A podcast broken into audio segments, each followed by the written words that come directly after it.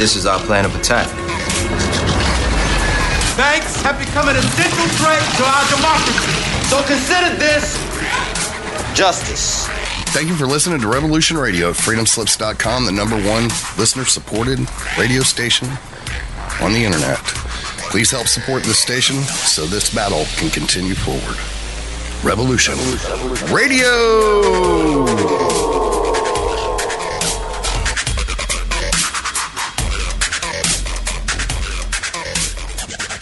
The opinions expressed on this radio station, its programs, and its website by the hosts, guests, and call in listeners or chatters are solely the opinions of the original source who expressed them. They do not necessarily represent the opinions of Revolution Radio and FreedomSlips.com, its staff, or affiliates. You're listening to Revolution Radio, FreedomSlips.com, 100% listener supported radio, and now we return you to your host.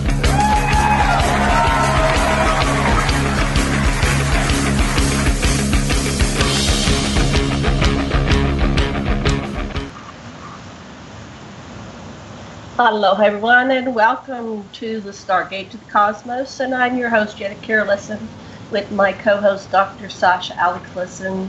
And I'm not sure if Kevin Estrela is here with us today. Maybe not, maybe so. And we have with us today as our special guest, well, first of all, we have producer Thomas Becker, and he's also known as Mad Cleaner, and he works hard to get everybody in on the back end.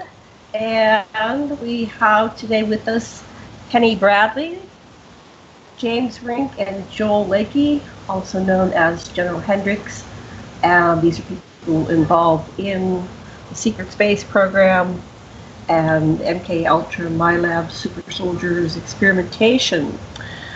Before I bring on our guests and do a sound check, I know that uh, Mad Painter is still doing his job, getting people on board here. Dr. Sasha, let's begin with you. Sound check, and how are you today, sweetheart? Oh, I'm really good. Indeed, I am. Yeah. Uh, I'm just getting the, the show page up, and uh, I've had a crazy busy day. But for all those who want to know more on each of these uh, speakers, uh, these people are going to speak at the 2018 Stargate Cosmos Expo, October 25th to 28th uh, at the Ramada Midtown, Albuquerque. Gotta make sure you get the Midtown. Apparently, there's three Ramadas in Albuquerque. And uh, we're going to talk to them about what they're going to speak about at the conference and talk about their stories. And we're going to do a roundtable here. So, anything else you want to say, honey? Um, hello? This is just a this. Hello. Yeah, speak up, honey. Okay, um, this is going to be a good show. Be sure to listen to every word of it. Um, what we want, we want you to know that there are some really traumatic things that have happened to people.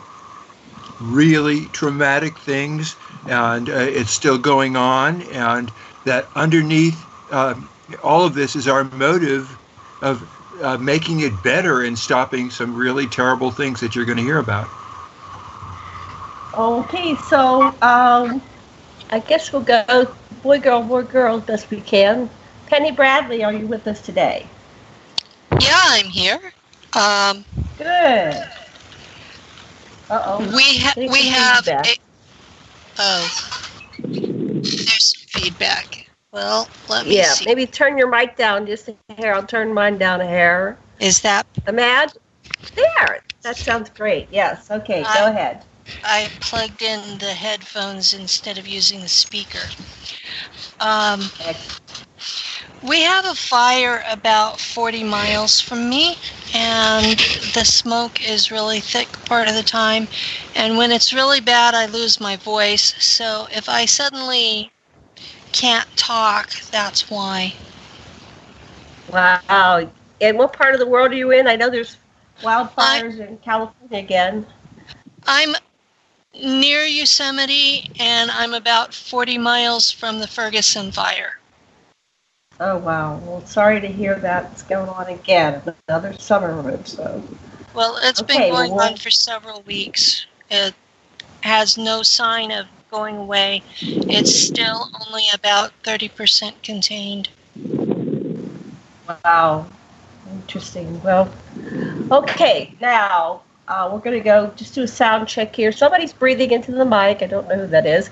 Um, let's see. Let's go to James. James, are Hel- you with us? Yeah, I think you just muted my mic. Oh, there. Uh, no, I. There you go. I didn't mute anything. I don't have control okay, any great. Okay. mutings. Hello, everybody. Yeah, I'm James Rink. Uh, I've been used for various super soldier missions and projects, and um, I'm going to share some of my experiences today.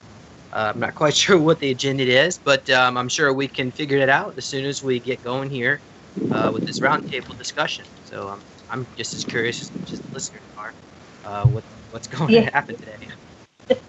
what we're going to say today. Yeah, so um, we're, we'll see what happens. It's an adventure. We're on an adventure. So let me bring in our last roundtable person, uh, General Hendricks. Joel Lakey, are you with us? Is that you on the phone there? Yes, I am. Okay, are you outside? No, I'm inside. Okay. Anyway, uh, there's a little bit of wind coming through. Oh, that might be mine. Okay, let me turn my fan off. There we go. That might help. oh, it's me. Okay. So, um, just uh, tell everybody just a little bit about yourself, and then we're going to go. What we're going to do today, after Joel checks in, is we're going to go and ask each other questions. Uh, we've done. All of you have been on panels before on the Aquarian Radio Network and Revolution Radio. So we're just going to be the veterans we are and start sharing and asking each other's questions. So well, let's get your check in, uh, Joel. Just a, a little brief thing about who you are. Um, I my Canadian name is Joel Lakey. Uh, my secret space program name was General Hendricks in the Dark Fleet. Um, my home world name is Jakarta. Um, I was in the Dark Fleet uh, for 20 years, uh, serving the White Reptilian Royals as their general. I um, I've done many battles and many ring or avatar um, battles with my different avatars I use. Uh, I travel the multiverse when I sleep. I can astral project myself. I can visit past lives and memories, past, present, future. Uh, currently, I am working in the Dark Fleet as uh, part-time uh, as a super soldier, as a general. I'm mostly doing training schools and academies for the other super soldiers coming up. Um, pretty much basic stuff like that. And if you have any more questions, you can ask me. Okay, so that's a good foundation.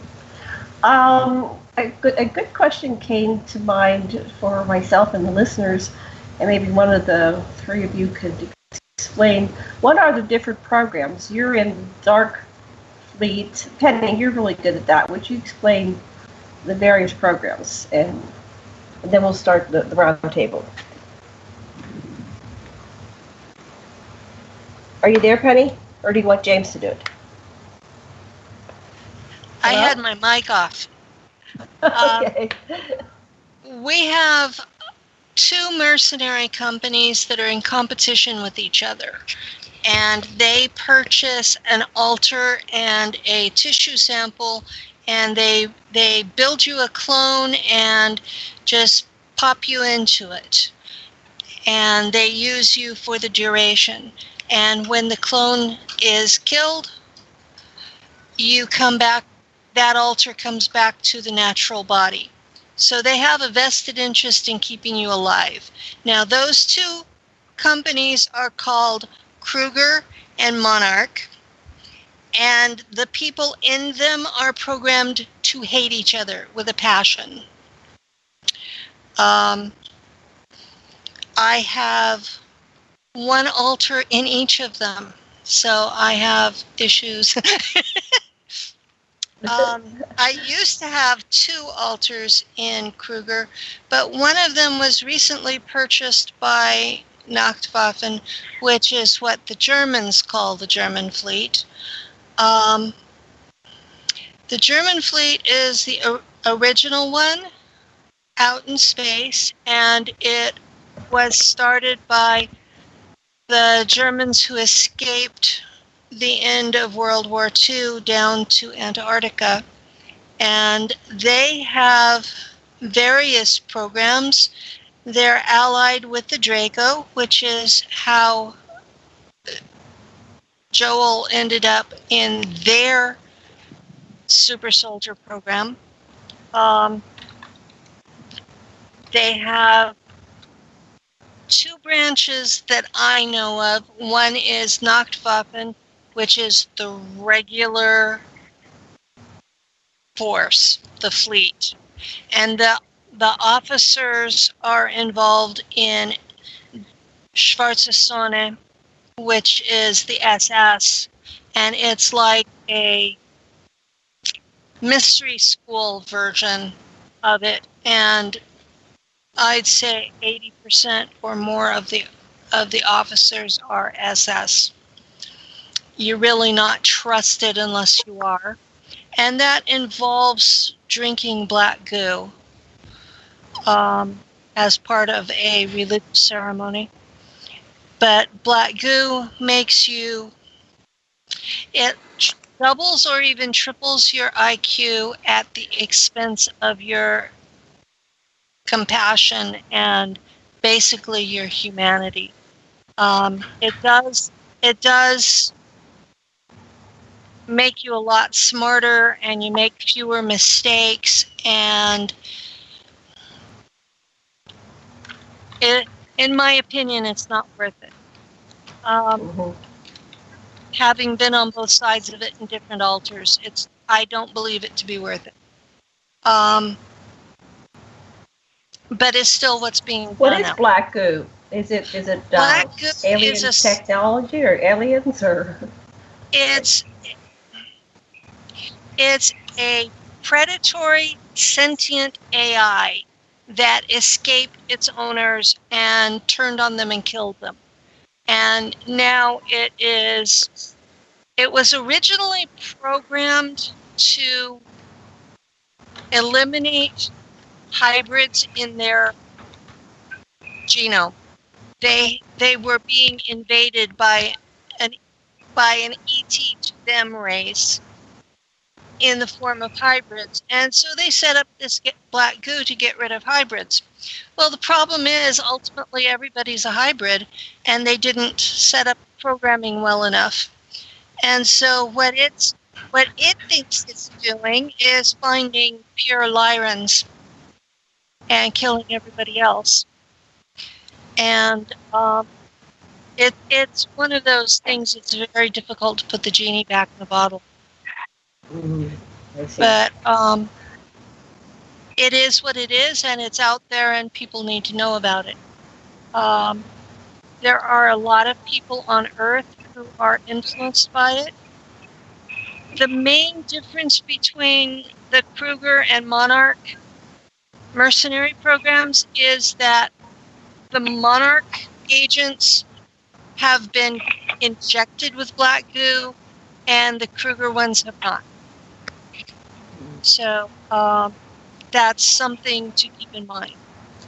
Um, so uh, what else do we have out there? We have um, Solar Warden, which is the American Navy program and it's been out there since about 1960. And um, they are allied with the Tall Whites, which is a form of Anunnaki, and they are allied with the Zetas, which is a form of Grey, and they are allied with. Uh, they call them Tall Greys but I don't consider them a very friendly groups. They're they're the ones that tend to abduct people and they don't come back. Um, people think that because they're Americans that the um, Solar Warden is a kinder, gentler force and inherently more righteous, and that's not true. They have the they have the we're second much harder to be nasty. Attitude. They're actually no better than than the German natives. Um, but they kind of perform this the function of solar system traffic cops. They're noted. Um. They're noted particularly for stopping all the ETs who come in and rousting them and taking prisoners and doing um, vivisection on them. So, All right. Well, um, let me let me just pause you right there, and um, we'll have James come in. And oh, I guess also Kevin just came in. Hi, Kevin. Are you with us? Yes, I am. Yes, Hi. How you doing there? I'm doing awesome. How's your doing day good. going? Good. Yes. so, uh, Kevin, where are you? Tell our listeners where you're from. Oh, where am I from? Yeah, you're calling in. You're you're co-host, and tell them just two minutes about yourself. Yeah. If Oh, you're yeah, coming no. in, we already started. So just uh, yeah, come in. Oh yes, it's uh, say yeah, hi and Yeah, Kevin from uh, from Pyramids on Mars, uh, Pyramids on Mars UFO uh, radio and Pyramids on Mars, my band. So here, right. wonderful on Hamilton, Ontario, Canada. All right, that's all. So just do a sound check.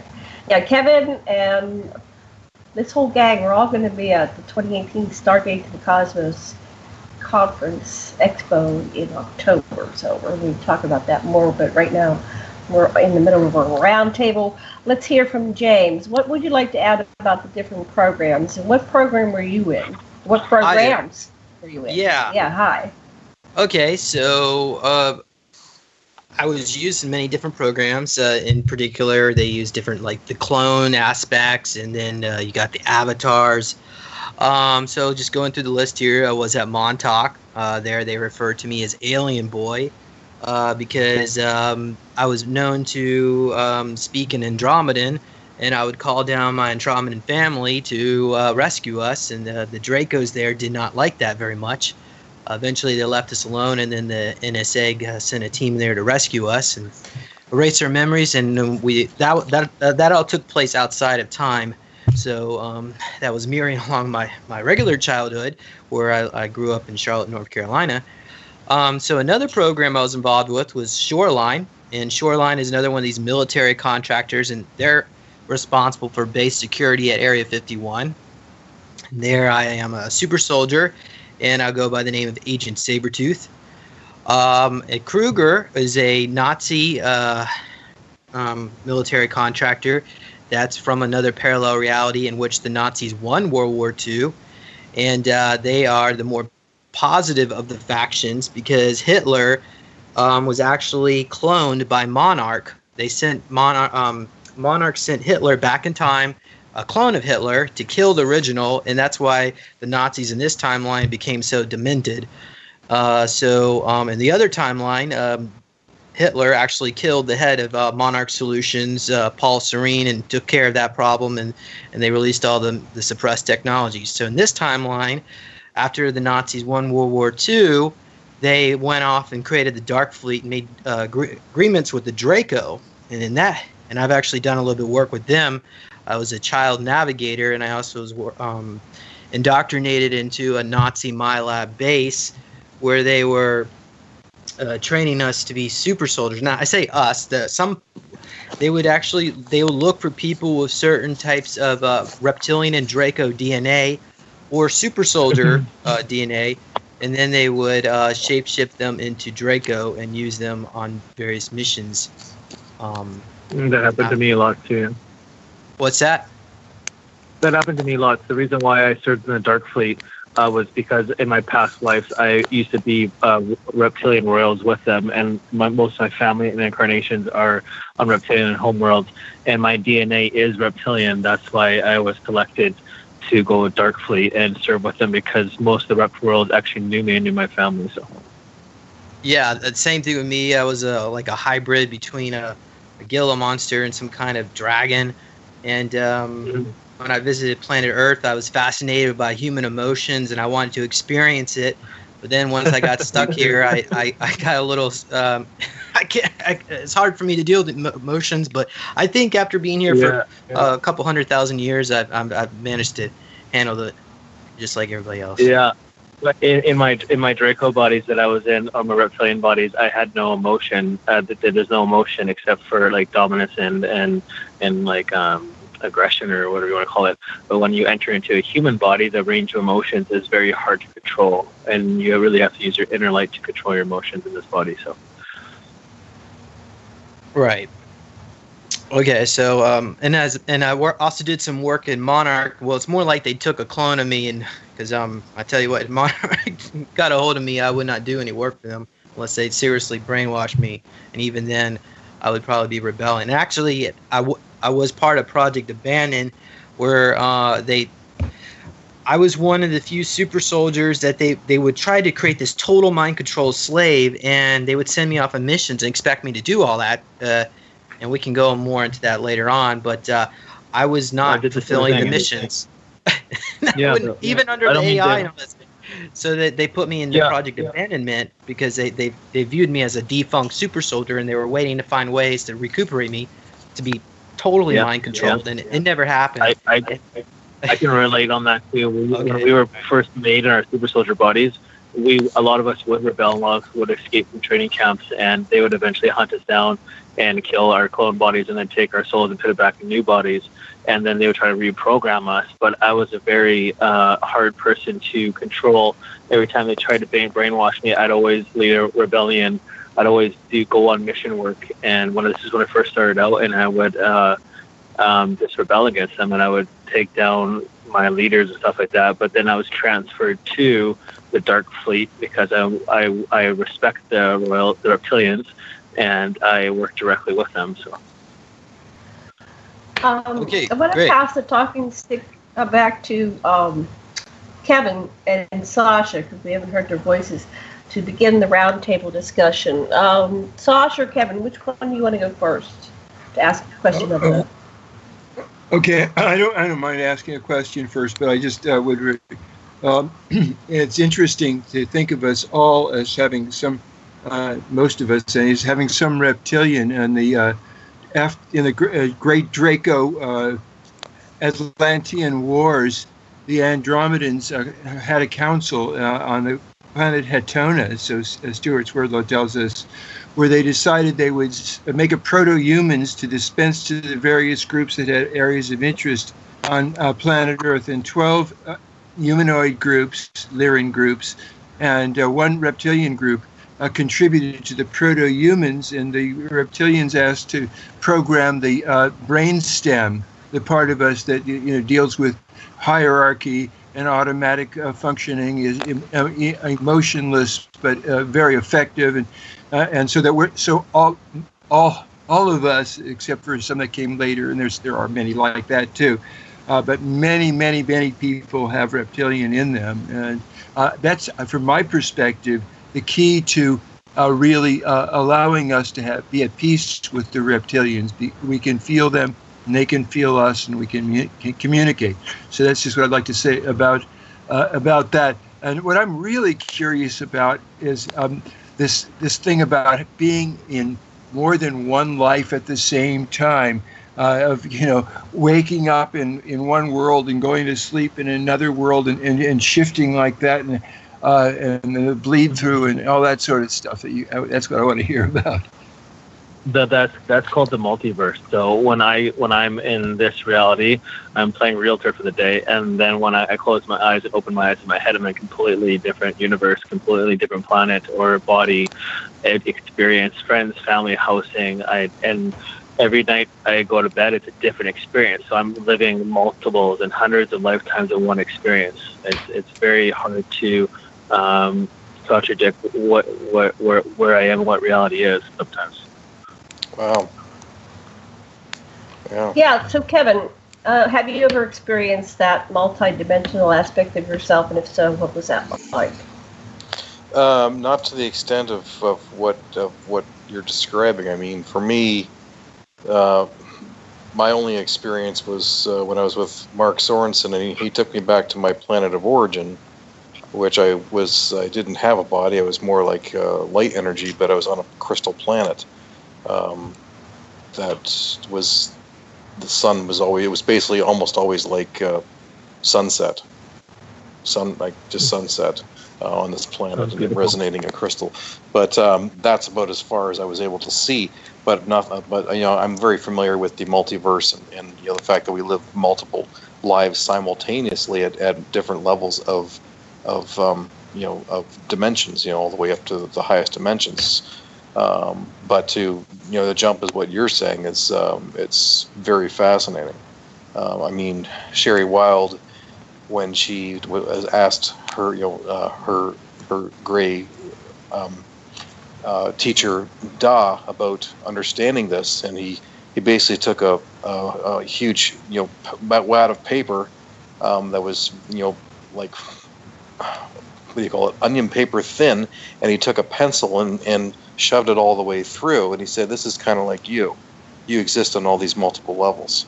of different of, you know different existences uh, at different planets and all that kind of stuff. Does that kind of make sense? Yeah, that's very cool. Yeah, makes sense. I know that wasn't a question because I'm still absorbing everything, but you know I too you know do have um, you know connections to uh, my my reptilian and draconian too. You know I've experienced that too, um, so I know exactly what you're talking about there. Do you want Yeah, to share a little bit about me. your? What's that? Do you want to share a little bit about your Draco reptilian self? I have a, I have a Draco reptilian connection as well, so Sure, that's yeah. interesting. So I'll share that. Go ahead. Yeah, uh, my uh, f- I basically I've had three experiences.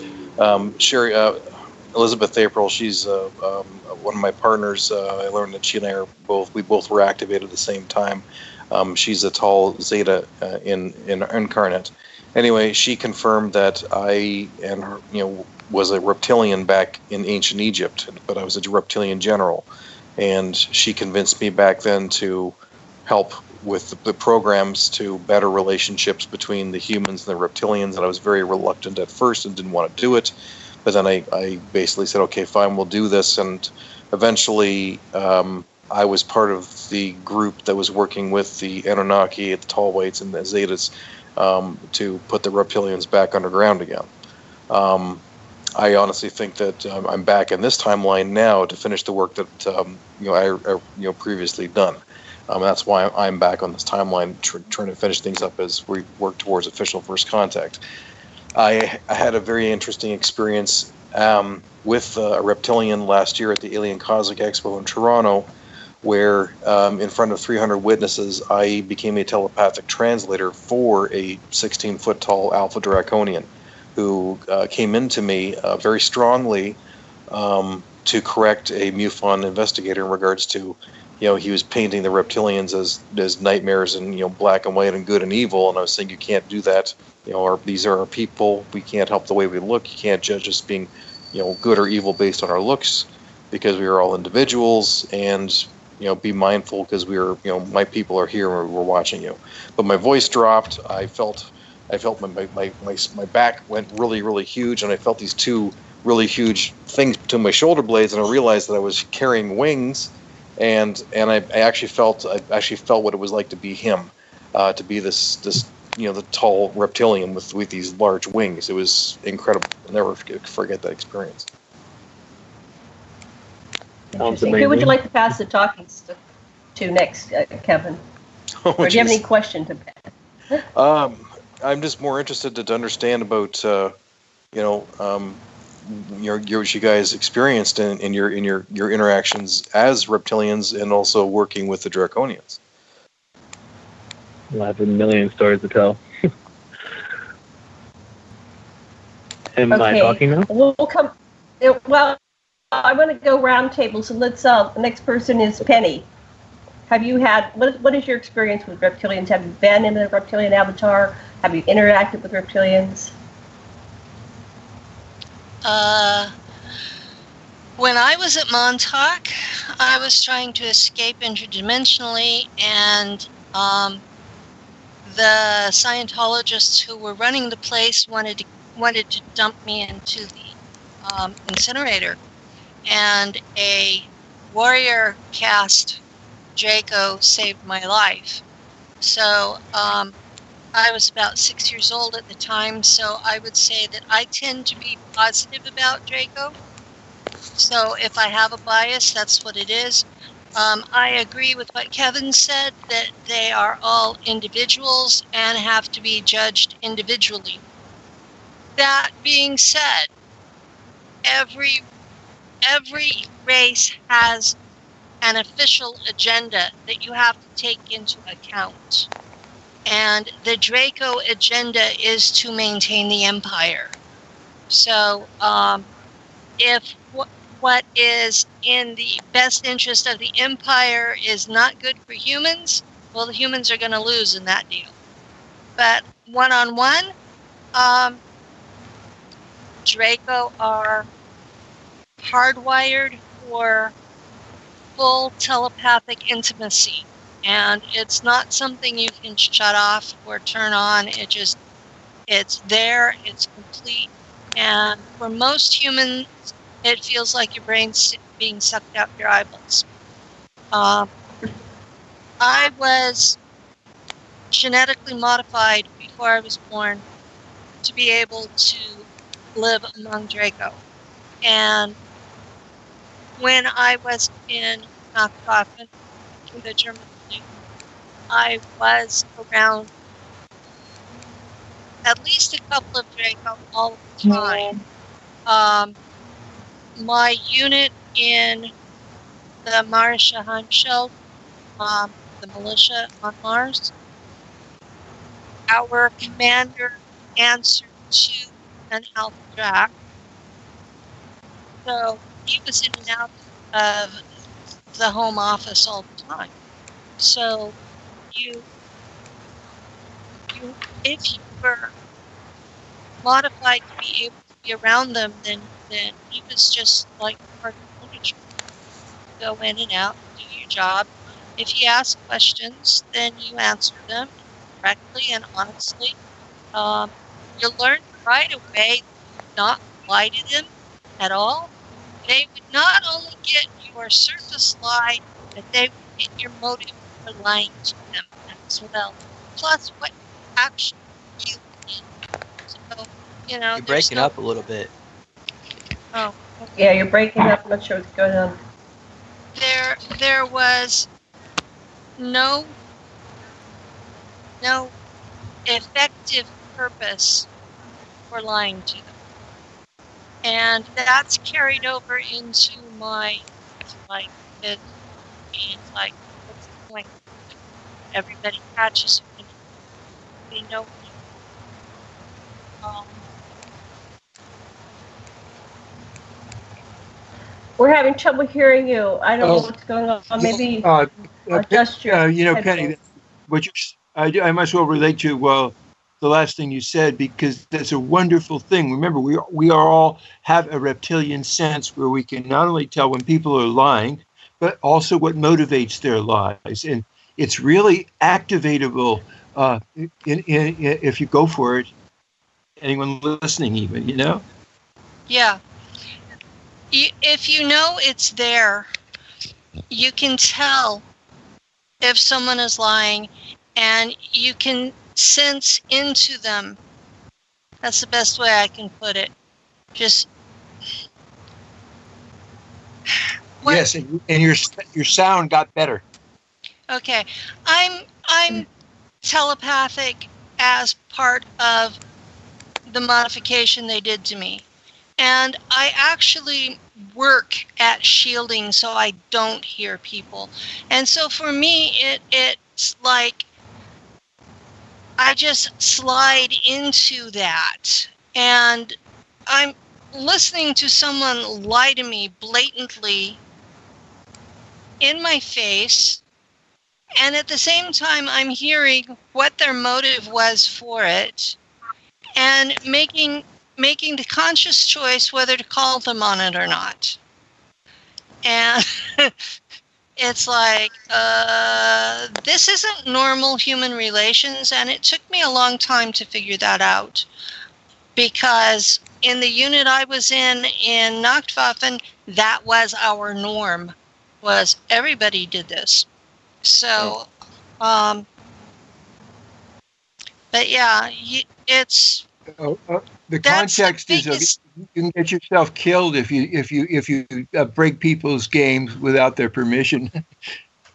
Well, up there, if you lie to the commander, um, you're usually dead.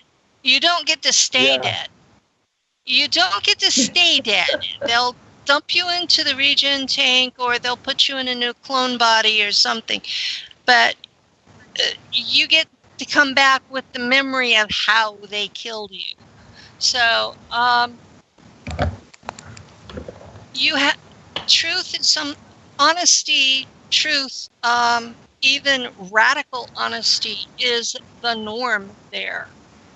Um, so earth life is a little bit difficult whenever that you're hearing what's coming out of someone's mouth and you're hearing what's in their head at the same time. Hmm. Because humans don't say what they think, they don't say what they mean, they talk all the way around it without ever saying it. And they leave you to figure out what in the hell they're talking about. My ex was like that for 21 years. Oh, God. Have my sympathies. Um, the man, the man I have lived with for 18 years, he's he's the silent type, and he will come up to, up to me, um, and stand beside me like he would with another man, and he will just say, "I think you need to rethink that approach." and, and then he just walks away. So, you know, this this is what our relationship is like. Um, we sit in the living room back to back, on each on our own computers, and we'll say, "Oh, you gotta look at this. This is what my relationship is." Um, and then I see other people's relationships where the the woman is owned, and it just really really offends my sensibilities. Why would you want to think someone that? But I'm getting I'm getting way off topic. Uh, what's it like to be with a Drake? Um, it's like it's like someone that can see into your soul and know everything about you, and you have to work with this person on ongoing basis.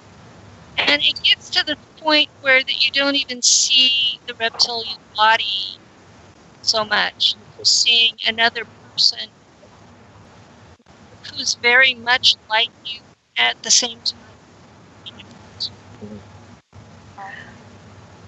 Penny, we're really you're really fading in, so uh, we'll come back to you. We're going to pass it over to uh, James and let him uh, take it. And see if maybe while you're next round, see if you can maybe unplug or replug or something because you keep going in and out. Okay, talking stick I- to you, James. Yeah. Okay. Hi. So I guess the, the question is our experiences with reptilians. Yes. Okay. So I've had a few of them, but most of them are like through regression work and um, different uh, other people that I've contacted that we've worked together on different missions, and they recall the interaction with these these beings. Um, one particular uh, experience I had was with Sani Sito, because I was getting all these needle marks and cut marks, and I was asking Sani, uh, Krishiza, a, contact with the Greys, uh, Keben is what she called them, and um, she said that the, the the Greys or the so-called benevolent ETs do not act, do not abduct people. Uh, this is the secret uh, space program, and also certain negative reptilians and Draco. Um, and but she did say that I was a reptilian when I go aboard the spaceship. I go by the name of Travik, and I turn into a nine foot reptilian. I don't specifically recall that experience, so I. I but um, I I do feel like they. Um, I say feel. Uh, th- there have been other regressions where they would. I believe it's an avatar body, or perhaps maybe they can. Sh- shoot you up with some kind of femto tech where you can shape shift into a reptilian and i've gone on missions as a reptilian. Um, and there's another experience i had with tian and tian was a scientist who worked on creating super soldiers for the military and i say military loosely because it's more like I um, a, a group within um, DARPA, and it's and even DARPA doesn't really have access to a lot of this stuff. So it'd probably be more like the uh, secret military contractors. So um, they were. Uh, TN didn't like how we were treated because essentially at the end of the day, after they use us, they throw us away like toys. Um, I mean, I guess they can erase our memories and put us back. But um, he was uh, a little bit upset because he he he rescued me on a mission. I was sent off world, and they left me to die. My military group, squad or whatever the group, not my squad, but the the people I was working for. And um, so he went out in his ship and rescued me, and and he's he was um, he asked me if I remembered that, and I said no, and he was a little he was upset that I couldn't remember it, but uh, Tien um, did what he could to uh, help me get some of my memories back. He said my files are in Iowa and so on, but um, they eventually they did punish him for that, and um, apparently he was killed. And then I later found out that um, death does not have the same level of permanence as it does here on planet Earth. So he is back with a different tribe. He called them the Spitrones 222. And he says in his words that he's going to bring the system down. Um, with uh, he's joined basically a group of rebel reptilians that uh, want to stop all the, the, craziness that's going on here. Um, I'm not sure how effective they're going to be, but you know, all more power to them, and we need more groups like that. Um, and see, uh, oh, and there was another experience I had. This was with regression work I did. Um, this was a Nazi MILAB base. They were abducting children that had certain reptilian um, DNA, and they would shoot them up with us. Uh, I'm assuming this is the femto technology, where it would actually they would they would convert from human DNA into the Draco DNA, and they were they were trying to convert these people into Draco, and some of them were actually being converted into super soldiers. Were what's what what happened to me? And this um, one individual, his name but is uh, his name was Haraka.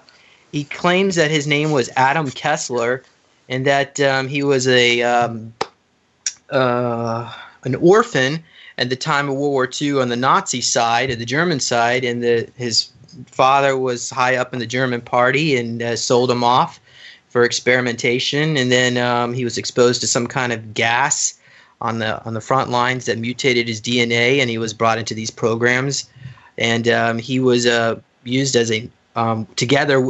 I was actually a navigator underneath him, and uh, his role, I guess, was to, I guess, watch over me or something. I'm not quite sure, but we worked on Dark Fleet ships, and uh, so he was, um, he reached out to me uh, to let me know that that he's he's dying uh, because he he rebelled, and they they they stuck him in a dungeon where they basically feed him um, human um, humans that rebel. They get sent down there. Anyway, so that's that's that's what we got from this regression. So anyway, um, and I talked about that in my recent episode on Super Soldier Talk. So, yeah, um, there's all sorts of groups out there. I, my personal experience is the Draco. There, there are certainly good ones and bad ones, but um, with the Draco, it's a little bit more complicated because they have a lot of blood rituals and drinking um, blood ritual, and then uh, also sex, certain sex rituals that involve sacrifice. And uh, and they do use some kind of virtual reality type or avatar type programs to dispense uh, that kind of energy, that, that frequency they like to engage in. Uh, so, um, and, but um, I think there are, there are other types of reptilians, more the amphibian types that are more positive and benevolent, or you want to call them that, because they don't have necessarily the, the aggressive side where they view humans as a food source. But um, yeah, but you know, likewise, I think we are more likely to get help from reptilian um, beings, aliens, than we are from our human counter counterparts, the Andromedans or the more human-like, but uh, the Pleiadians and those groups, Sirians, they're they're not likely to help us as compared to the reptilians because uh, reptilians uh, feel a lot of them feel very res- um, responsible for what happened here. So, and plus they're also very aggressive and they wanna they wanna help bring the system down too. So that's I can totally relate to those stories. Interesting. Very interesting. Okay, do you want to take a turn? Um, who's talking? Okay. Go ahead. Me? Whoever's next. Jen- Go ahead. uh, Janet, you should uh, tell about your experience with reptilian. Okay, I'll tell you about my experience. First of all, I dealt with the reptilian my entire life from age four um, till I was about 12. And uh, I've had ongoing contact, but that was the 3D contact right in my backyard uh, at my house in Avalon, Pennsylvania, in Pittsburgh.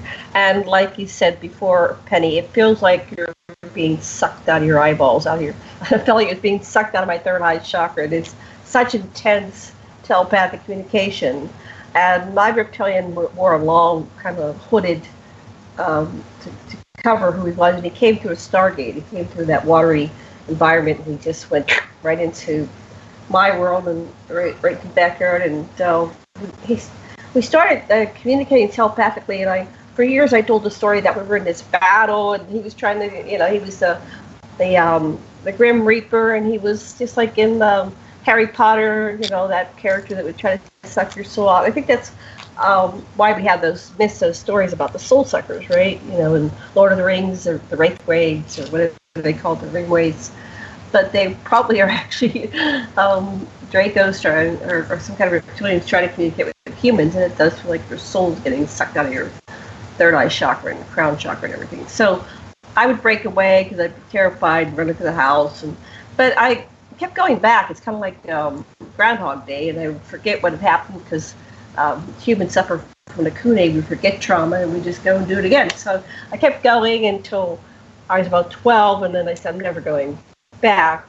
But then my life led me to Johnston Atoll when I was um, in my early 40s, and I went to the underground facility. I was uh, taken there with the, the tall grays, the short and the medium grays, um, the military. So Johnston Atoll is 800 miles southwest of Hawaii in the Pacific Ocean, and you can't even get on there unless you get TOC clearance. And for some reason, probably because I am who I am on a soul level, I got clearance. I, my boyfriend worked there, and I said, "Yeah, right. You're going to get me a job there." What I did, and of course, they were very interested when I landed. And eventually, uh, a year into my contract, I ended up going to the underwater underground installation, and I was um, in a ritual where we went to see the dragon. Everybody was dressed in, um, I'd say they were kind of like uh, Henry VIII era or even older type,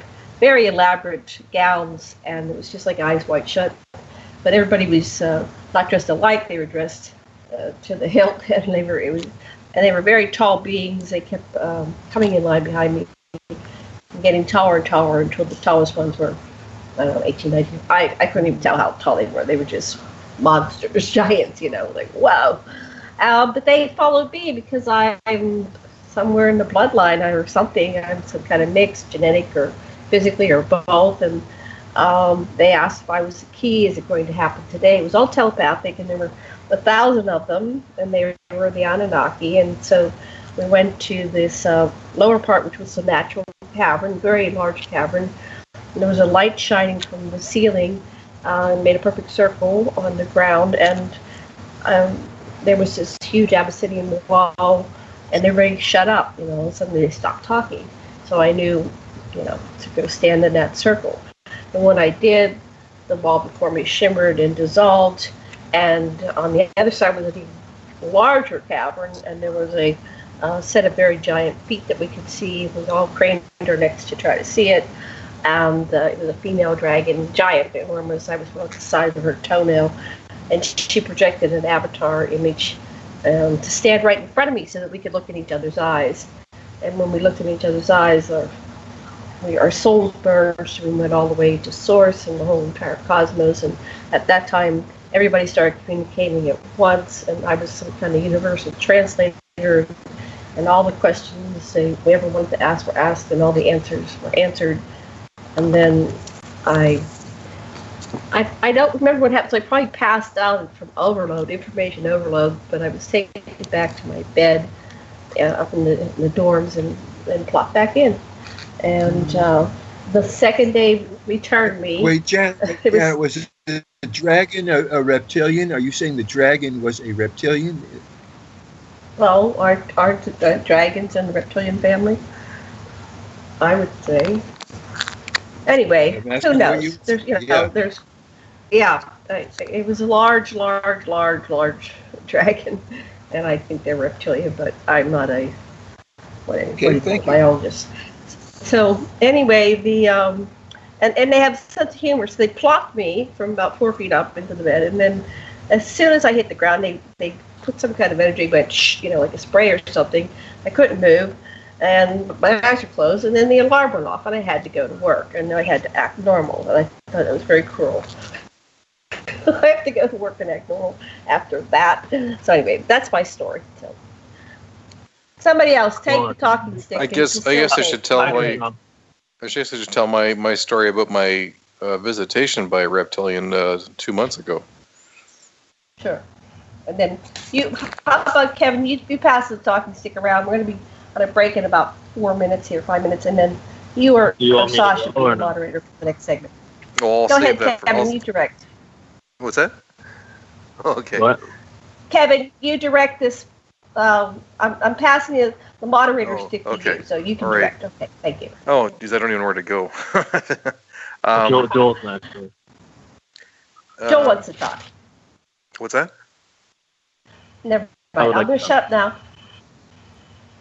Okay, uh, to revert back to the second story we were listening to, I had that experience in the milabs of the Germans where I was put into a machine and they replaced my human blood with reptilian DNA blood in this pink substance. And then I grew into like an eight foot super soldier, white reptilian looking humanoid body.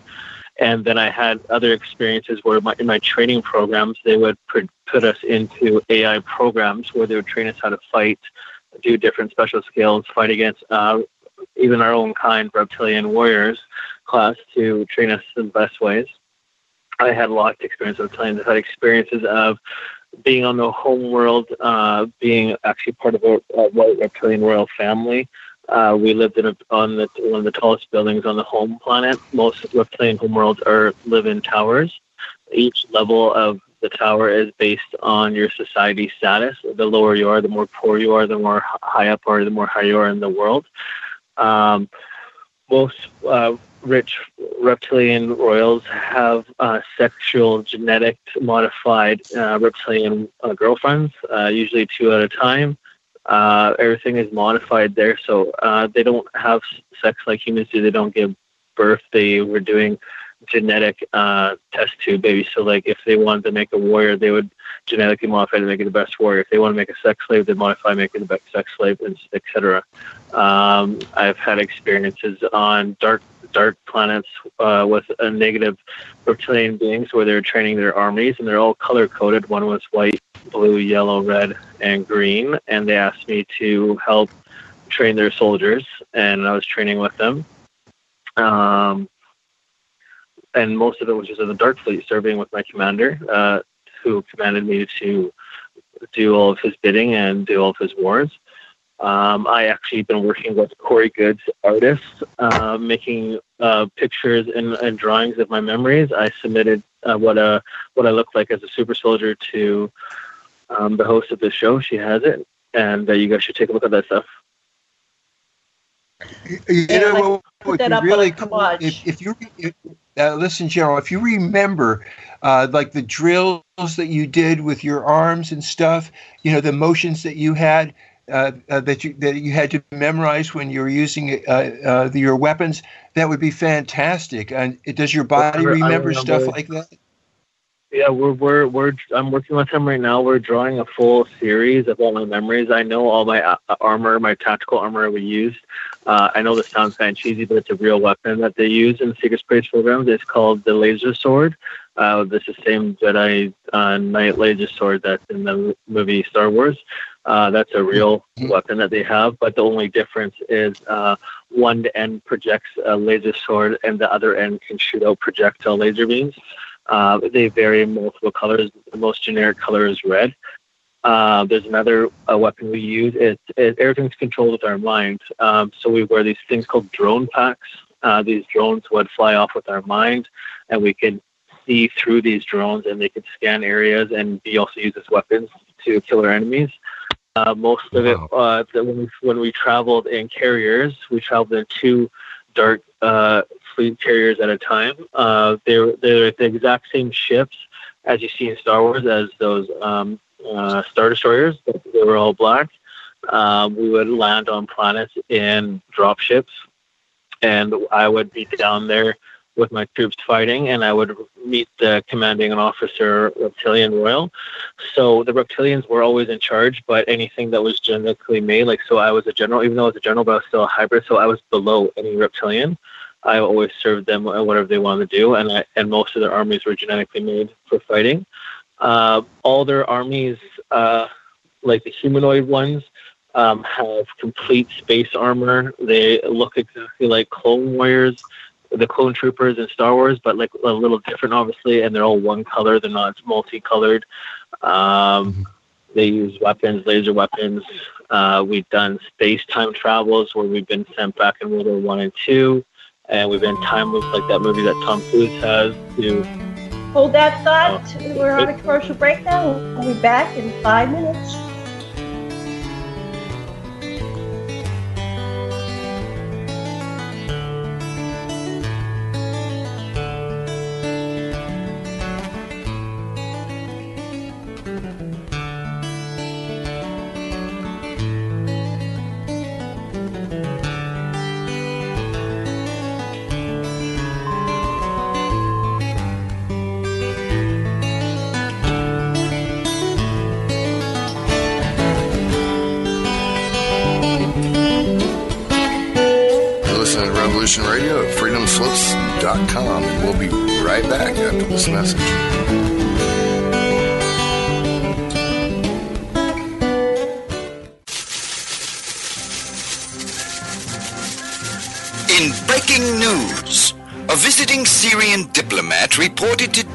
That their population is evolving rapidly and advancing into a fifth dimensional consciousness. They are seeking peace with all cosmic cultures, which may mean that the Earth will be asked to join the prestigious Galactic Federation of Light Alliances. Please join Debbie West and Michael Hathaway on Lost Knowledge. Saturdays, 3 p.m. Eastern Standard Time in Studio A. For the latest breaking news on the Star Visitors' peaceful contact and the ongoing project of cleansing the Earth. Who are you? I am the architect. I created the Matrix. I've been waiting for you. Why am I here? You are the eventuality of an anomaly which, despite my sincerest efforts, I have been unable to eliminate from what is otherwise a harmony of mathematical precision, which has led you inexorably here. You haven't answered my question. The Matrix is older than you know, as you are undoubtedly gathering the anomaly is systemic, creating fluctuations in even the most simplistic equation. Choice. The problem is choice. Right here at Revolution Radio, freedomslips.com. Be here Wednesday evening at 8 p.m. Eastern Time for Private Eye Matrix Revealed with Monique Lassane.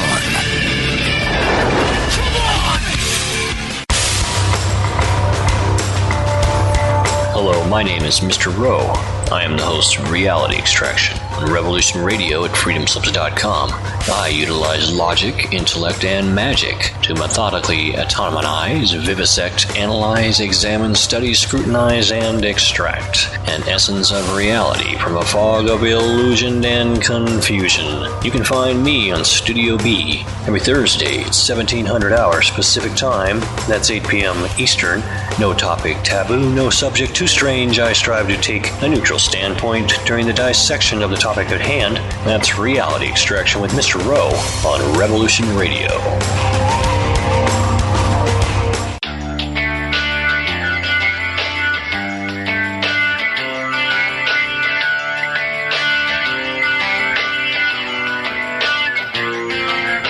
This is Thomas, aka a Mad Painter. I'd like you to join me Monday nights, 10 p.m. Eastern Standard Time for Open Canvas. Don't forget to bring an open mind. Yes, folks, that's right. Bring an open mind to an open canvas. Again, that is Monday nights, 10 p.m. Eastern. UFOs to government corruption. This is Revolution Radio, freedomslips.com. You don't need to expect us. We're already here.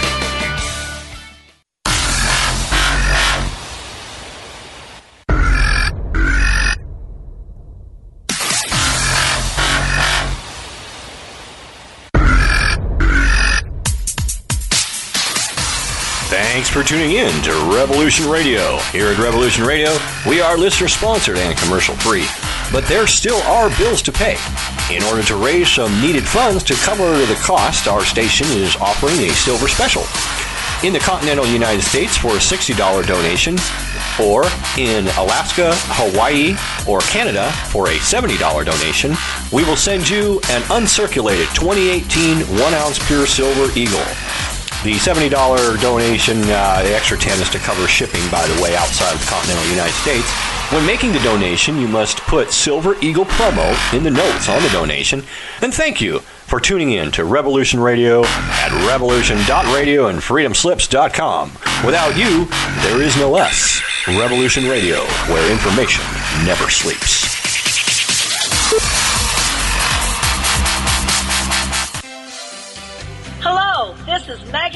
McGrath of The Concord Show. and co-host Marine Corps Map, coming to you on Monday and Tuesdays in Studio A, noon to 2 Eastern. At Studio B on Wednesday nights, 10 p.m. to 12 a.m. Eastern, with educational, instructional information, and situational update, often with wonderful guests on the current landscape in the U.S. and overseas. This is a go, go, go, go. We are with you side to side and back to back, Please join us on Monday through Wednesdays. as well as other hosts and guests here on Revolution Radio. Radio. Radio. gonna take it anymore. That's right,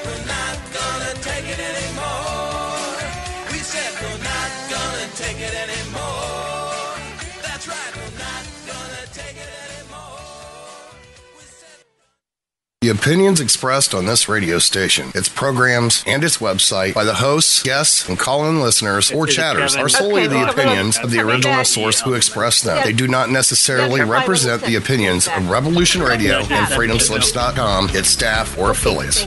You're listening to Revolution Radio, FreedomSlips.com, 100% listener-supported radio, and now we return you to your host.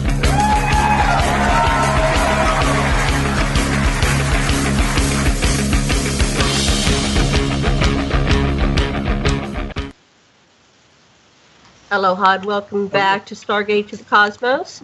And I'm your host, Janet Kira Lessin, with Dr. Sasha Alex Lessin and Kevin Estrela, my co hosts, and they're amazing people.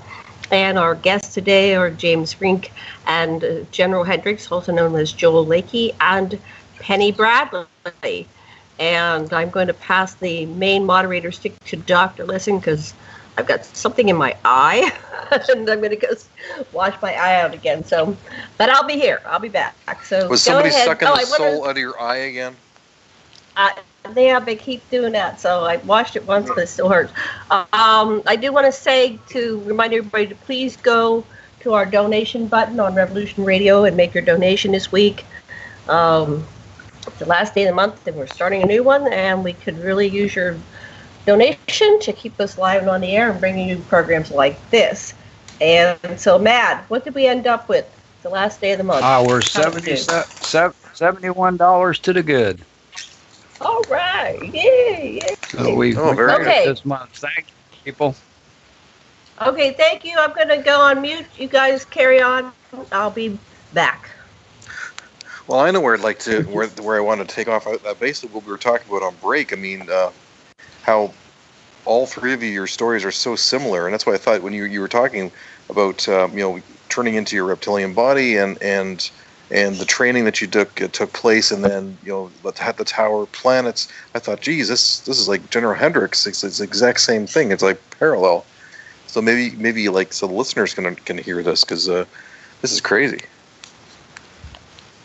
Beautiful thing. Well, we're telling the same stories just from different viewpoints.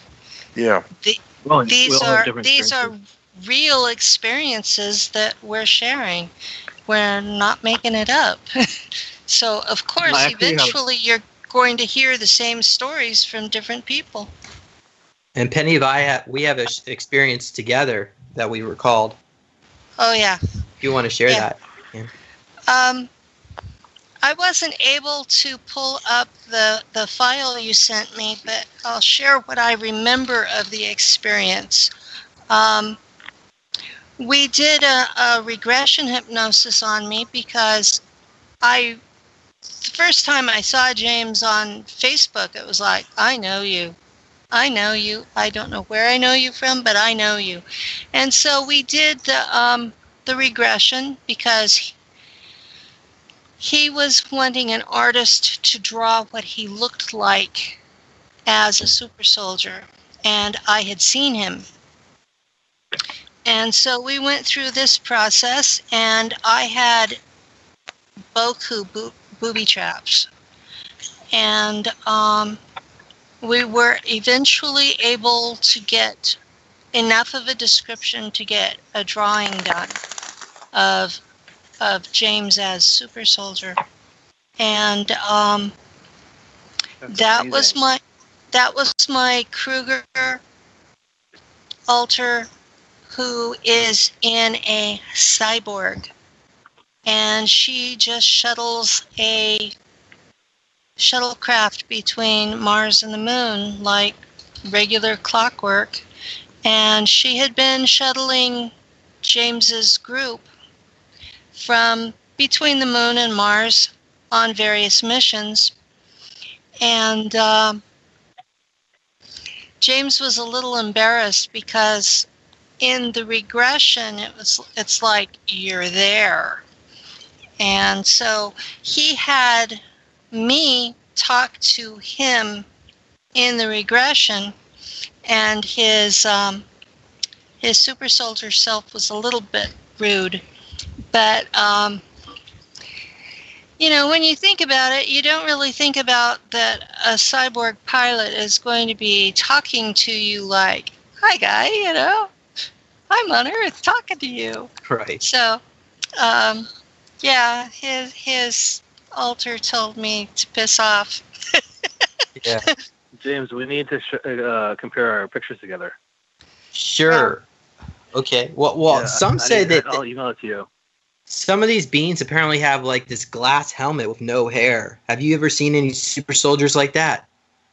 Okay, so the white reptilian commander I served under, he um half of his he was a, a reptilian white face, and he had half his skull, like his upper skull, missing, and he had a I called it a dome crystal plate that was see through on top of his head, and it kind of glowed, and that was uh, the person I took orders from. And did uh did they have like a heat seeking eye? Left eye He was had, heat like, seeking. He had eyes that would pierce you, like he, he always always Like an one eye would be infrared- looking at me. Infrared lo- Oh yeah, eye. oh, oh, oh yeah, oh yeah. It, it would yeah, it would lock me down for sure. And knew also they had, um, like, this- communicate with me. Yeah. They had this like silvery type suit that looked, uh, and their skin was even silvery. Mine was white skin, and he had uh, a blackish grayish, uh, like almost trench coat suit on him. Uh, the the Draco that was at Montauk that hunted me down for them, uh, he had one of those heat-seeking eyes. Yeah. Have you three? Have you three ever thought about produ- um, um, going uh, like presenting your story to a, a scriptwriter and uh, and, a, and a movie director? I'm actually doing it with uh, uh, Stefan Stefano, who's doing uh, Corey Goode's um, uh, comic books, and then their comic books are going to uh, write a movie about it, and it's going to screenplay, and they're they're going to trying to throw my character in, well, not my character, but my image of what I look like into um, that series, and to get it moving. And then I'm also, yeah, like I said, I'm speaking at Stargate uh, August or October 25th to get the story out there.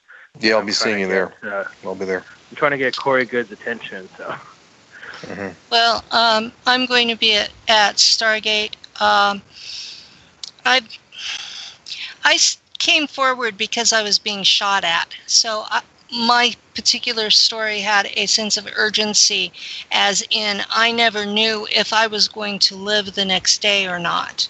Um, so it's mm-hmm. been it's two years now since the first time I was shot at was July 17th, 2016. And mm-hmm. James was the second person who interviewed me. So mm-hmm. I've known James, it was what, October of 2016 we met?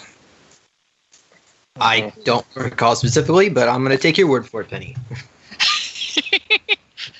Yeah, it's been a lot of water, water under the bridge since then. But, Uh, um, you know, I, I I really want to uh, not skip over the point uh, to, to just uh, make it all, all about what's happening in space because uh, what motivates me uh, uh, to um, have you tell your story, uh, Penny, is that people are being murdered and kidnapped uh, uh, and used in terrible uh, ways, and it's Yes. it's not just it's not something. Uh, it- besides all this interesting stuff, there's such human suffering at the bottom of it, and that's what we've got to do something about. Well, you listen. you listen to all of us, and you hear you're you're modified before you're even born. Your DNA is changed, so who you are at your D, at your very cell level is changed. You're not allowed to be who you were supposed to be. You're used from that point forward. In my generation, we were all kidnapped by the time we were four years old and then sent for mind fracture. I understand the process is is easier and gentler on the younger people than it was on mine. Um, I had a NSA agent tell me a couple of months ago that I am the last person still alive from my Langley class where I was mind fractured. And that's what they called it was a class. Like, we were being taught. No, we were being tortured until our mind fractured into the appropriate number of bits. Um, and these are not nice things they do to little kids. They drown you, they shoot you, they rape you front and back for girls. Um, they nailed me inside a wall. Um, I have memories that I'm still wondering what was the real truth of what happened to me with that particular memory. I've reintegrated 30 alters, and half of them have been just storing trauma. Um, the nightmares are horrific. And this is not taking into account what they use you for afterwards. They, they sent me into space for 50 years, brought me back, and then once a week for the rest of my life, they took me for something else. I have a lifetime of being abducted every Friday because they would give me this screen memory of being a mermaid in a kelp bed. And it was like, oh. Um, so every Friday for 40, 50 years, what did they use me for? Um, I wake up inside the al- the alter that is a cyborg that works with James. Um, she has simple awareness and no personal memory. All, all of her memory and thought functions are done by by the computer in the body. And she's chipped to the ship's computer, so she and the computer are she and the, the shuttlecraft are one. And then there's there's the navigator that works with um, he's calling himself Ky- Kyle in in public, but he's a major in Nachtwaffen, and I'm his navigator. And most of our crew are ETs, and we go through and sell contraband while we gather intel to make sure there are no rebellions against Nachtwaffen. And that when our ship was invaded, and he took care, Kael took care of the guy that was trying to take over our cockpit while I held the corridor with one of those laser knives that J- Joel was talking about. One of the red ones, only mine was the whole thing was about 18 inches, approximately half a meter for those that are not in America. And I killed 10 people holding his six inside a corridor that was about as wide as I am tall. And that was February, March this year. So um, I'm still active in those. And then there was another alter that I don't even know what she does. I woke up inside of her while she was killing her commanding officer.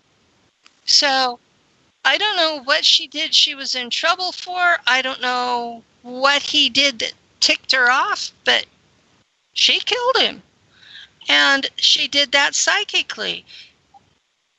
If I had the abilities on earth that I have in these these programs, people would be uh, more afraid of me than they are. Um, I think of myself as this hippie earth mother with a horrific past, but I keep being told that people feel the military side of me. So, yeah, it, it's a horrific thing. And what pays for the space program? Okay, yeah, there were $29 trillion disappeared from the Pentagon and the, the Department of Housing and Urban Development. Okay, o- over the last, I think they said it said it was like 25 years. It's been 29 trillion with a T dollars have disappeared, and those have paid for Solar Warden. The rest of the programs, all of the black ops, all of the technology, all of the explore, all of the expansion into space are paid for by the kidnapping of human beings from Earth, converting them into cyborgs, and selling them to ETs as slaves. That's what this whole thing is based on economically.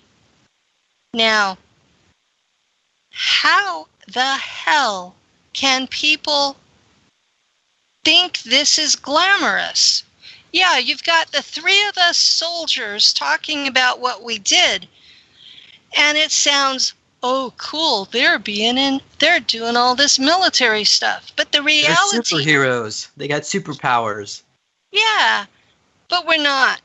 We're part of a massive criminal enterprise that needs to be brought down. And if humanity doesn't do it, the galactic community is going to hold us all accountable. And I'm going to pass the stick at that point. I've I've got a lot lot to comment about that. Go ahead. Can Yeah, I go ahead and chime in Yeah. here? Yeah. All right. So first of all, um, I'm gonna back up here. Um, so some of the uh, what, uh, Penny and I's uh, experience on Mars um, in this regression, I was working for Kruger, and um, Penny recalled seeing the the letters of the. My, I had like this uh, camo, sand camo type backpack, um, uniform, and we were going into some kind of bunker underground after we got off the the shuttlecraft and my, my backpack said Kruger on it. So um, I wanted to ask Penny, um, do you think Kruger is also involved abducting these people for slaves, or are they fighting Dark Fleet? What what's what's your thoughts on that, Penny? My thoughts are that that Dark Fleet, Nachtwaffen, German fleet is in charge of the whole thing. Nobody's fighting them. Okay. All right. And of course, uh, according to Peter, anyway, uh, Kruger was part was from the parallel reality where the Nazis won the war, um, and so they are um, opposed to being enslaved um, per se by the Draco reptilians, which is taking place here. Um, at least that's what I was able to kind of pick up. So um, let's going back here. I do want to mention there was another mission I had on Mars. In that one, um, I was a super soldier, and uh, we were going down. Um, we were sent in to uh, clean out this facility. Uh, not clean out. Um, more specifically, uh, there was a fight between the reptilians and human personnel, and um, so we were sent in there to exterminate the reptilians. And so when we got uh, into the facility, uh, we questioned the reptilians and asked them what was going on. And from their words, it appears that uh, both sides of the conflict were, both parties were responsible, but it appears probably the humans were more responsible for the conflict. So we decided to open up a portal and let them go and I did get reprimanded for that. I don't recall what the reprimand was, but I'm sure it probably had pro- something to do with the extermination of my clone body. Um, and there's another. That, uh, that's that's the usual reprimand. Yeah. You, Okay. And so there was another thing I want to mention is that um, on the moon, uh, somebody does recall. I, I don't. I I, I actually do remember being on the moon, uh, but I don't remember what my name was. But apparently, someone else that recalled me there said that I went by the name of James Ring, R I N G, and apparently they, they like to use uh, my same my first name and just uh, change my last name. Um, That's what they did with me. They used my real first name and then Valkyrian because I was in the Valkyrie unit on Mars. Oh, okay. Um, and then there's also I want to mention a weapon that, that that we used when we were on this mission. It's called the Weapon of the Gods, and it had a knife with a spinning blade on it. Does anybody else recall using this particular weapon? Maybe Joel or a Penny.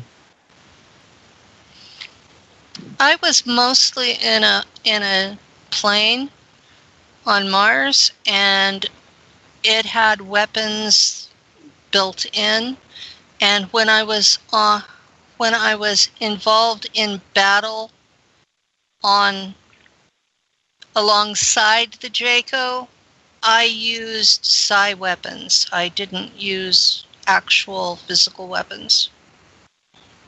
Um, Okay. All right. I Well, have, um, I have more experiences if you want.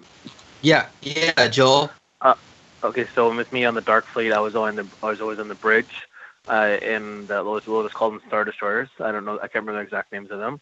Uh, on Mars, I would be on these uh, hovercraft, helicopter-looking type vehicles. Uh, they had open doors on each side, and I was with uh, me and my lieutenants, and we'd fly over the surface of Mars, uh, about maybe 30 or 40 feet off the ground, and we'd be looking at our inventory of our battalions. Uh, these um, weapons they had were like the movie Avatar, like those two-legged and two-armed um, uh, machine-looking things that where a person would go inside of it and work it.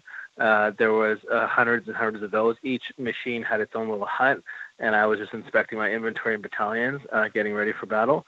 Um, then also my other ships we flew was uh, we actually traveled through stargates, like in the movie or the TV series Stargate SG-1. That's a real technology they have. Another one is also time travel, where we dress up as World War One or two soldiers and go back in time and fix timelines and stuff like that.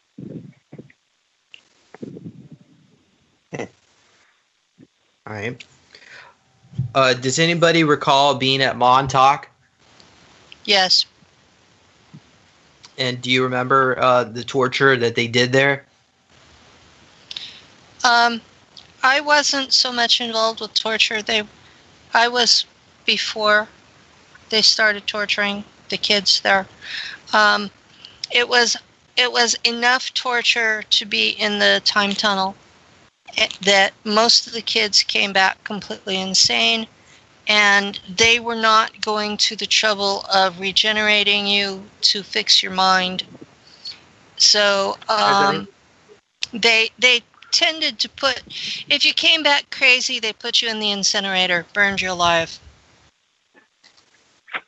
Have you guys been to the bases in underground Utah bases for training programs? I'm not sure anybody? where all I've been. I've Yeah, been a lot of places. there. I've been a lot of places where I was underground and driving for miles and miles and miles where Mm-hmm. in in in a a Jeep where you could see this big light bulb and you could see the next one so that you wouldn't run into the wall. Yeah, my experience on underground Utah bases was heights. Uh, so when we were in our super soldier bodies, they would scan our um, bodies for our, our fears, and they would test all of our fears to make sure they were all completely gone. So my my biggest fear was heights. So they would make us line up in this section. It was section D, and each soldier would step up and then say, "Okay, jump," and then the next one would jump, and so on and so on. But the jump was 100 feet down, so they would just say, "You're jumping 100 feet down. You need to land on your feet." And these people kept doing it, doing it, and I knew uh, I started to awaken. I started to remember me being a child, and now I'm di- I'm different body, and I saw this opening above me. It was like an air vent, and I saw some sunlight, and so I ripped it out and I jumped through it, and another fellow comrade followed me, and we escaped, and we were on top of this mountain, and we jumped onto these trees and climbed down to the ground, and we we started running as fast as we could, and um, we were running a lot faster than a normal human being. And I remember we stumbled upon this campsite, and it said Utah campsite, or it was somewhere about Utah, and people were camping in RVs, and we were running amongst them. They're all looking at us, all scared because we were different looking than they were. And we would climb into vehicles and try to drive away, and then we eventually just got hunted down. They'd kill our avatars and take us back and put us in bodies and try to reprogram us. Well, at Montauk, there was a they had these barracks, and um, I there was an argument, and um, I tried to get away, um, meaning I, I jumped out of the out of the barracks, and right when that happened, the guards came out, um, and immediately I turned in invisible mode, and it was really uh, freaking the guards out because if I had the ability to turn visible, I could escape the facility. So um, ever since then, they called me Alien Boy. Well, also because I was Yeah, speaking in drama, but because I turned invisible, oh, I'll- they're I'll- oh, like, "Oh, damn, the Alien Boy's just turned invisible." I, I had a, I had a weird experience that too. So I was trying to escape, and my body got stuck through the air vent, and I couldn't get through.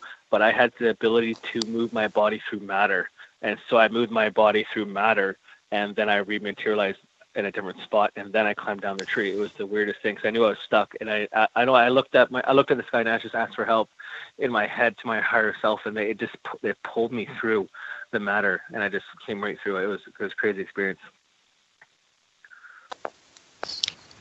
Gee, it makes me blowing up worlds sound almost normal. Man, I just feel like a fly on the wall listening to all this. I'm like, my God. Yeah. wow. I have. So this uh, does there's sound you- like a, a good movie series. It seems like somebody would really want to pick this up. What do you think is keeping people from doing that? We have a number of uh, years because now. They don't This want is full uh, James. to come out. Yeah, when did Yeah. you come out, James? You're one of the early first generation. Well, there's many generations. There was that. Um, what was that guy's name that jumped out of the plane and you talked about Sparrow or something? And I remember reading about him in the 90s, Andy, right? Andy Perot. Eddie Pro, yeah, Pro, right? I remember Yeah. about reading about him in the '90s, and he kept jumping Yeah. higher, higher out of the plane. So, so you think it's mainly that they don't want uh, because they can fictionalize this very easy, and nobody would believe it. And in no, fact, no one, no one of one their would believe it. I mean, people, people Yeah. are so low on, on regards to the reality that everything else that looks like science fiction, they'd have no idea that this is based on what's really happening. It's Well, so yeah, that's what they do. They fictionalize it, and then it invalidates the real thing. So you would think somebody would come up and just fictionalize that, and then when you guys talk about it, they go, "Oh, you guys are just watching too many movies, right?" Yeah, well, what there's a there's a video game, um, the Uncharted series, in which it's about Shoreline um, Group, and that's where what I worked with. So they're they've already brought some of that information out in public, and and in Uncharted Four, there's a saber tooth mountain. So uh, apparently they they're they are trying to release information through these movies and so on. But uh, like he said, uh, pe- people view it as a, a joke. Like we're we're, Tons we're just trying to pretend like we're Well- superheroes. You know, one thing to do that's real interesting is to Wait, take wait, everybody's uh, talking at once. Go ahead. take Go ahead, the Josh. information take the information that you've got and uh, see what predictions it leads you to uh, and uh, see if you get a, a prediction level higher than you would if you weren't using the veracity of your uh, report as your guide. And I, I, I that's what i did with sitchin's work and i know you've got it because i've looked at your stuff. That's that's what you guys got is you you are going to be able to predict stuff way better than other people because of what you know. So that's what that's where I think you can go with this. Well, Yeah, in there's the in the Secret Space Program group on Facebook, we have about 3,400 members, and we have been sharing what we know is in use and has been in use. And we've been in there for almost two and a half years now. And we have been describing things and some some of some of the more tech oriented people have been working on how to develop it uh, we have people in there that are working on on warp drives and zero point energy and how to create the regeneration tanks and um, each of them are m- like missing one key point because of the mind wipes, but th- we're still working on it. And what we found is in the two and a half years, some of the things we were talking about the first few months are now being made public. And it's a secret group, so we can't share the posts and, and the timestamps. so, um, It doesn't matter. The wisdom's coming through you so clearly. Uh, this is beautiful. It's, I can see that uh, you've, you've got a coherent field of people that are allowing their experiences to come forth and be shared and are being listened to now more and more and more. It's geometrical. when when people start talking in groups like the one we have now, you start hearing, yes, we were in different projects, but the core experience is very much the same. No, I mm-hmm. wasn't a super soldier out in in hand-to-hand combat like James and Joel were, but I was in a ship a plane and shooting in the same wars. So the women are out there doing it too. Now, truthfully, a, a, a lot of the women out there are being used as sex slaves to keep the men happy. But there's an increasing number of the women that are not, that were being used as pilots, navigators, because they found out that we have a better sense of what is there interdimensionally. And when you're traveling in, interdimensionally with warp drive, you have to know what you're going to be popping popping up into whenever you come out of warp. You don't want to be in the middle of a star when you pop out.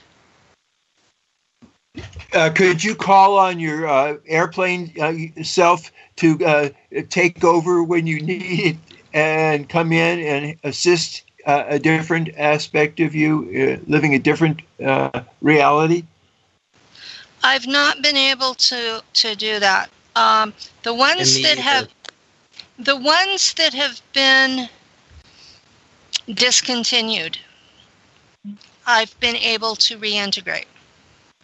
The Ah. ones that are the ones that are still active, I have not been able to. Um, although there's the one I used to call her Starbuck. Um, Kael calls her Valky. Um, she started off in Kruger, and she Kruger doesn't educate their people; they just train them for the jobs they're going to be doing. So she's rough. That's a good word for her. Um, she looks like a street urchin, and um, she the kind that has to fight for everything. And now he's trying to turn her into a German fleet officer because she has the rank of commander, which she earned. Okay. Um, but she's been killed twice in the last calendar year, and both times because she was in a cloned body, her the alter returned to me when she was killed. Um, once she died the death of a thousand cuts because the fighter plane fighter ship she was in the um, got hit and her computer screen for, just shattered and she was just sliced wide open and they just let her die rather than even try to fix her. And um, 36 hours later they came back and got her. She had a new body. And we've had a link since that time. That was when when I first really was aware of her and we spent some time we started the reintegration process and then they yanked her back and then that was that was a year ago September and then in January she had some sort of infection and when they came back to the mothership they took her into the sick bay and just killed her. That it was easier to kill her and put her in a new body than it was to treat the infection.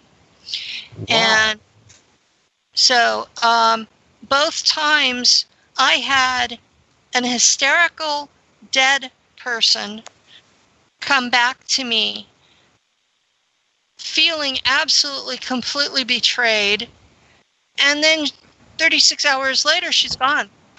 And except for this psychic link where we can talk to each other now. And um, I was actually in her and part of her when we were defending the ship. The sh- that ship is named the Sparrow, and it's it's one of the smaller teardrop shaped ships and um, it's it's we're pretending to be pirates, but we're we're really doing intel. So um, that's the most what you would call romantic experience that I've had in space. The most freedom Kael is a really easy boss to work with, and um, he respects my abilities as a navigator. And the feeling that I get from that alter is that she thinks she's a pig's ear and that he's trying to turn her into a silk purse. And she gets frustrated because she doesn't think she's capable of it. But she's trying because she's she really appreciates that he he's giving her a chance. So um, yeah, there's a lot of stuff out there that that Uh, the German fleet is not racist. Once they got into space, they realized that humanity has more in common no matter what than any human Okay. has has with an ET, any ET. And so what the German fleet wants is competence and performance. And if you're competent, you're intelligent, you have potential, and you're not a gold brick, those are the people they're looking for. And they don't care anything else race, gender, looks. They do seem to have a preference for pretty people, but that that may just be aesthetics or the ones that we see come back. Um, but um, I mean, I'm not now, but I was when I was in my 20s. It's- So you could you could tell Kael, I, I, I deserve your trust. I am efficient. I do my job well, and I'm and I'm uh, and uh, I deserve to uh, be respected. Well, he was hanging out on the mothership where I was stationed because I was a fighter pilot. And he watched me for well over a year before he recruited me. And he told his bosses, his superiors, that he he requested me as his navigator. Well, I I have kind of a reputation in Nachtwaffen for being a handful. No matter what alter it is, which you guys can probably sympathize with that. I've been a handful on your show. And um that was supposed to be a joke. Oh, it's it's well, what can I say? You're more I'm than a handful. laughing. I'm sorry, I was you're on mute. figure. I love to hear you talk. I learned so much. You're not a handful. You're our you're our, our wisdom figure. We love to hear you talk. Well, thank you. But he wa he informed me because he and I talk real world or or cyber world. Um, we know each other on Earth. So um, he told me that his superiors told him there that I was a handful and that he had made his bed and now he had to sleep with it. So that they were willing to purchase that alter from Kruger and the tissue samples to be able to refresh the body as necessary. Because clones can't be put through the regen tank. If you put a clone through the regen tank, it brings back the mind that would have been in the body to begin with. What you've got is a, a body with a suppressed natural mind being possessed by an alter. And when you put it into the regen tank, it kicks out the alter. So rather than do that, they just start over. Now, that's how I know that my first alter that was in on Mars and on on the freighter was my natural body was because every time I turned around I was back in the regen tank. I I was just constantly being put back in, which because I kept being assigned to do things that killed me. Um, I was eaten by spiders. I was shot by mantids. I was shredded by Mars raptors. You know, Let me, let me ask you about the spiders, because our guest the other day, and I forget his name, I have to go look it up again. He was eaten by spiders. Where are these spiders coming from that are big enough to eat us? Are They're they Mars. Are, are spiders throughout the universe? Or are they? What? Uh, There's some photos of them are- on Mars. Yeah, some people have actually Yeah. took photos of them. I, I could try to find the, the image if you want to see it. Spiders they're- on Mars. There So- are huge fucking spiders on Mars, 15 it's not feet across. David. It's not just a David Bowie song. No, they are huge fucking spiders in the caves in Mars, and you get We sent. can't use the F bomb. I'm sorry. I'm sorry. I'm sorry. You can I have fracking. nightmares. I have And there- nightmares about these spiders. And there's They're- also the giant crickets the size of a bus, according to Andrew Yeah. Basiago. Did you did you see them? I haven't Yeah. seen them that big, but you, I would get sent to quote, "Go catch us a bug," which translates into capture a mantid for interrogation. So you get out of your plane and you've, you've located a mantid and you're following this thing and it slides into a cave. Well, the mantids keep the spiders like we keep dogs, and they have a telepathic connection. So as soon as this mantid goes into the cave, you step inside while your eyes are adjusting to the light. Yes, that picture there.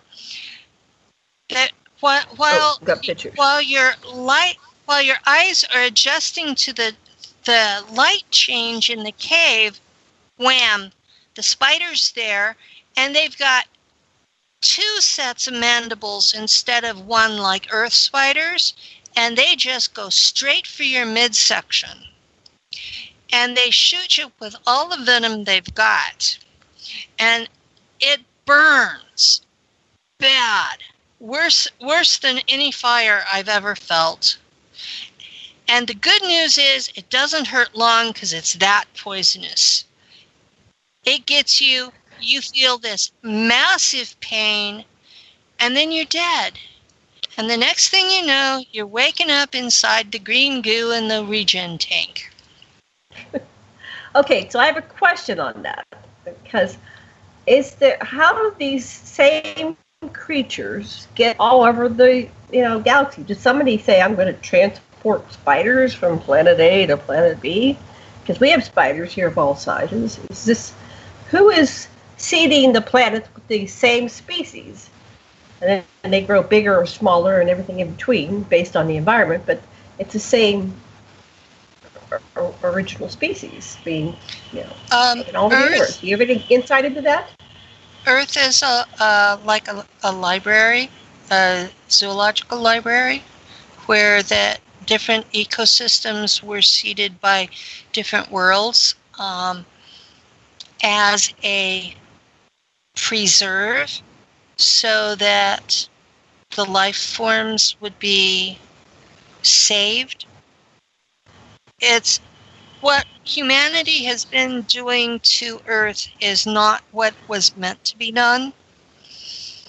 Um, Earth is supposed to be a preserve. That's why it has it's this gorgeous blue marble in space with all of these different ecologies all over it.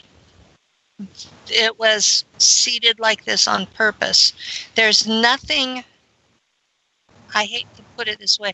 There's nothing natural about nature on Earth. It's all been seeded. Um, the Earth Council has been responsible for that. And um, yeah. Yeah, that's what I'd heard. That there's there are genetic, um, you know, they provide basic species for a planet, and then of course the, the planet has its own environment, and so they, um, you know, variate and deviate and become different uh, variations on the theme over time. I wanted to give everybody one last chance to say something. We are running out of time, so Penny, thank you for all your incredible information. Um, let's go, Sasha. What would you like to say? Uh, uh, just uh, thank you uh, uh, today, everybody. You've just really uh, shared stuff that people are can listen to, can feel, uh, can learn from, and uh, you've awakened the experiences in some of the people that are listening to you. They know that something like that has happened with them, and uh, so they're listening. And you've given a great gift to everybody. Thank you. Yeah, I just want to say thank thank you guys too. I mean, uh, uh, it's it's really uh, I'm taking everything in regards to the you know the affirmations of you know the, the you know the how you're how you're what you guys are all sharing is all it's all the same thing. I mean, you guys are all telling the same thing, and and um, and I'm, I'm I'm having Penny on my show next week, and uh, um, you know that we're we're blowing this open even more, and we're going to continue to blow this open because people need to need to, to know. They need to be aware of, of uh, the SSP and uh, what you know the reality of what's been going on. People need to know this. Yeah, I, I, yeah, we do have a little bit of more time. I'm sorry, I didn't want to make it like the, the final final. I just want everybody to get one more chance to say things. So, um, so yeah, I'm, I'm thankful that you're bringing Penny on because it's good that different people interview all the different super soldiers because every every host brings out something different. I'm show brings out something different. And we're here to connect the dots and to resolve this problem for for all of uh, even humanity, but for for creation, because this is this uh, type of slavery is just horrendous and it needs to stop. So, okay, back to you, Kevin. What else did you want to say? I just want to say I think it's um, a absolutely, uh, in my opinion, a horrendous you know uh, reality that you cannot escape death. Like that you they just regenerate you and you're thrown right back into it. It's like you are you are a slave, a soul slave. You are a soul slave. They own you, and they're not shy about telling you. And that's been one of one of the biggest things about coming back is I had that servant mode and coming forward to expose them has been in opposition to all of my programming. Yeah, you know, you've got to tell us about when you got shot at, what that was all about. You said twice. You know, I, was left hanging. How come you got shot? Well- what was that all about? I've been shot 10 times in two years with three different types of energy weapons. Um, the first one, we were in Virginia City, Nevada, and it's it's on top of a dome, a deep underground mo- base. Um, and we walked into a local watering hole and had ordered bottled water and hadn't even gotten a chance to open the bottle and drink it whenever I got I got shot. And it that was with a Jew, which is tall tall white tech. And those things it feels like you're being hit with a log except that it burns and there's no marks. And my partner Lou also got hit at that point, and um, you know we're not young people. This was a major hit, and then I got hit again two weeks later at home, and three weeks later I got I got glanced with one of the ones that caused internal bleeding, and I had trouble with my right kidney because of that. And then there were lasers fired from a ship in in orbit in November twice. No, it's three times in two days. And then in January 2017. And I got hit with, oh, they had put a maser device into my wall and they were firing it through the smart meter and getting me in the back. And we, we put a barrier. We, we have three minutes. I'm sorry. I have to. I have to. uh, And I wanna mention something, Like, too. Three minutes. Go ahead. Go ahead. Go ahead. Go ahead, James. Yeah, so I got this uh, this strange um, message. Uh, it was actually a recording over the phone. Somebody sent it. Somebody else got it, and they sent it to me. It's uh, it's a, and I have the video online if you want to watch it. But it's called. It says, "Thank you, James Rink, for all that you do to enlighten humanity. Thank you, James Rink, for all the effort you have put forth during this arduous arduous time of ascension. Thank you, James Rink, for all that you do on behalf of all beings, especially those of us that have no voice, the reptilian rebellion of light and science. So apparently, we are making a difference, even though we don't feel like it. There are beings out there who are appreciating the work we do. And again, Who just- please visit Who just sent that? uh, the reptilian rebellion of light and science. Oh wow! Tell them I said hi. Okay, I'm sure they heard you. So hello, everybody out there. Uh, so yeah, and be sure to visit supersoldiertalk.com and um, to, see, to see some of this content as well as visit neologicaltech.com to support the work that I do. So um, yeah, Nice. Okay. Joel, final words. You still there? Did we lose Joel? Yeah, no, I'm here. Yeah. Okay. Okay. Yeah, we got Uh, my like final- a minute left. Go final ahead. words. Take it. Final words today is just um, keep trucking on, keep keep educating everyone else that you can think of. Always make Facebook updates, make make posts, YouTube videos. Uh, just keep spreading the truth. Just talk. Be who you are. If you have experiences, don't be shy to share because there will be people that will listen and will do their own searches online and they will discover the truth. And that's how the positive rebellion will start. Thank you. That's wonderful. Good job. Good job. So everybody's coming to the Stargate to the Cosmos Expo. We're going to talk in a future show about what you're going to present a little bit and get your PowerPoints together for us all. Everybody, please go over to stargatetothecosmos.org and get your tickets. Um, purchase the workshop tickets because that really helps all of us get there and pay for our, our rooms and our transportation. Uh, we're bringing this conference to you, for you, and by you so that we can create this new disclosure which involves the grassroots movements of all humanity because we are, hashtag we are disclosure.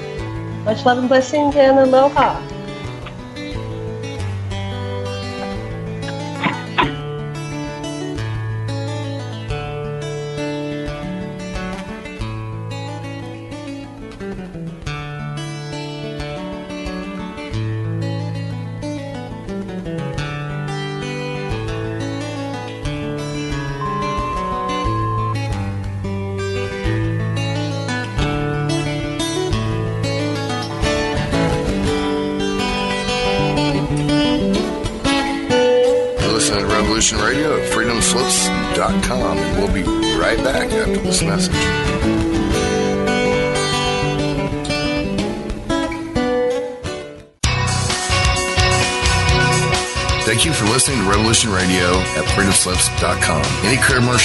Advertising you may hear in this program is of the sole discretion and benefit of the host of whose program you are listening to. Revolution Radio does not endorse any commercial products, nor does it accept monetary compensation for on-air advertising of commercial products, nor will it ever. We are and shall remain 100% listener supported. Any product advertising on this program are considered used at higher risk, and Revolution Radio shall not be held liable for any claims or damages received from any product advertised within this program. Revolution Radio, where information never sleeps.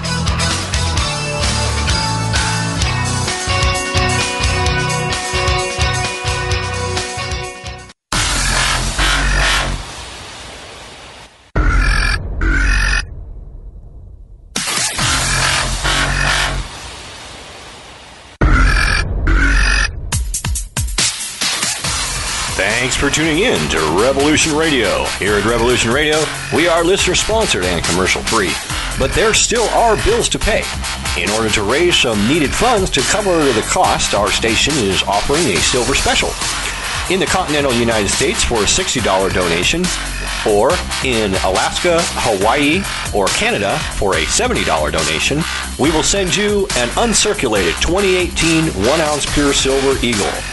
The $70 donation, uh, the extra 10 is to cover shipping, by the way, outside of the continental United States. When making the donation, you must put Silver Eagle promo in the notes on the donation. And thank you for tuning in to Revolution Radio at revolution.radio and freedomslips.com.